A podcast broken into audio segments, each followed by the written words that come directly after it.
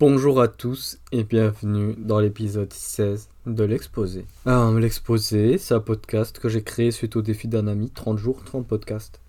Au départ, euh, je voulais faire des podcasts de 5 à 10 minutes en répondant chaque jour à une question, mais euh, finalement, j'aimerais bien me laisser un peu plus de liberté dans mon podcast. Alors, je vais parler de, sujets variés et euh, voilà. Donc, c'est parti, l'épisode 16.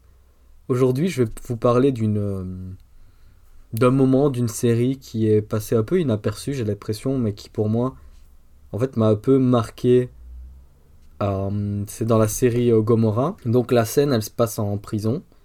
Il y a Don Pietro, un chef de la mafia, qui est enfermé. Et dans cette, dans cette prison, en fait, ils sont dans des cellules où ils sont plusieurs dans une cellule.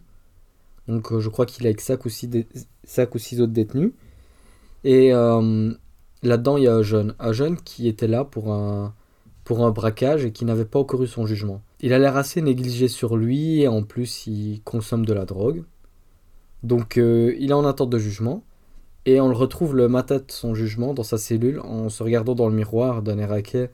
Il était vraiment... Euh, il avait la peau grasse et transpirante avec un t-shirt euh, qui avait l'air à peine propre, etc.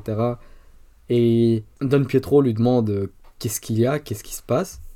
Et le jeune garçon lui répond Comment veux-tu que je m'en sorte aujourd'hui au jugement si j'ai vraiment l'air négligé, que, je suis, que je suis mal? En fait, je suis déjà coupable avant même de m'être présenté. Et euh, donc là, Don Pietro lui donne une chemise. Et euh, le garçon touche cette chemise, il dit non merci, etc. Et puis il dit ouais, elle a l'air de coûter très cher cette chemise. Et Don Pietro lui répond oui, elle coûte cher, c'est l'argent qui fait un honnête homme. Et en fait, cette phrase, c'est l'argent qui fait un honnête homme. Et la mise en situation m'a vraiment choqué parce que c'est vrai, on est constamment dans le jugement par rapport à l'apparence de quelqu'un, sans même prendre en compte ses qualités. On, va voir quelqu'un de plutôt négligé sur lui-même, mais euh, cette personne, elle est peut-être innocente en fait. Par exemple, la personne qui va y aller bien habillée peut-être plus malicieuse, plus, plus riche, mais pas forcément moins coupable ou moins méritante de, se faire punir qu'une personne négligée. Alors que la personne négligée va, va pas pouvoir se défendre correctement. Et euh, voilà, ça m'a fait beaucoup de peine parce que ça m'a fait me rendre compte que je suis également comme ça.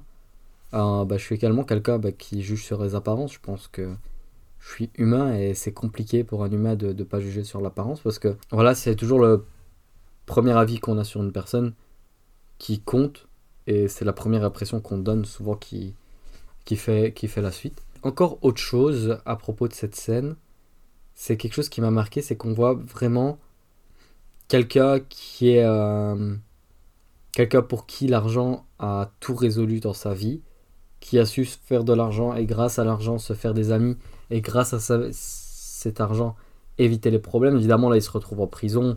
Bon je vais pas vous raconter la série mais voilà c'est parce qu'il a fait un peu le con.